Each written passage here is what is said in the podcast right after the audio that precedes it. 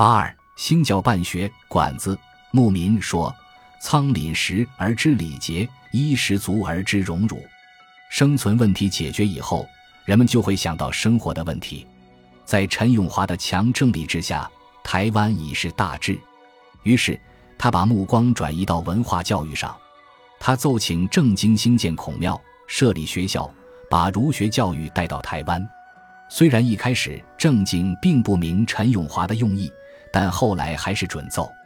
陈永华则定宁南方兴建孔庙，开幕之时。郑经更亲行试菜之礼，祭祀先圣先师，后建立学校，任命同乡素如叶亨作为国子助教，礼聘中土名士儒生教授岛上学子。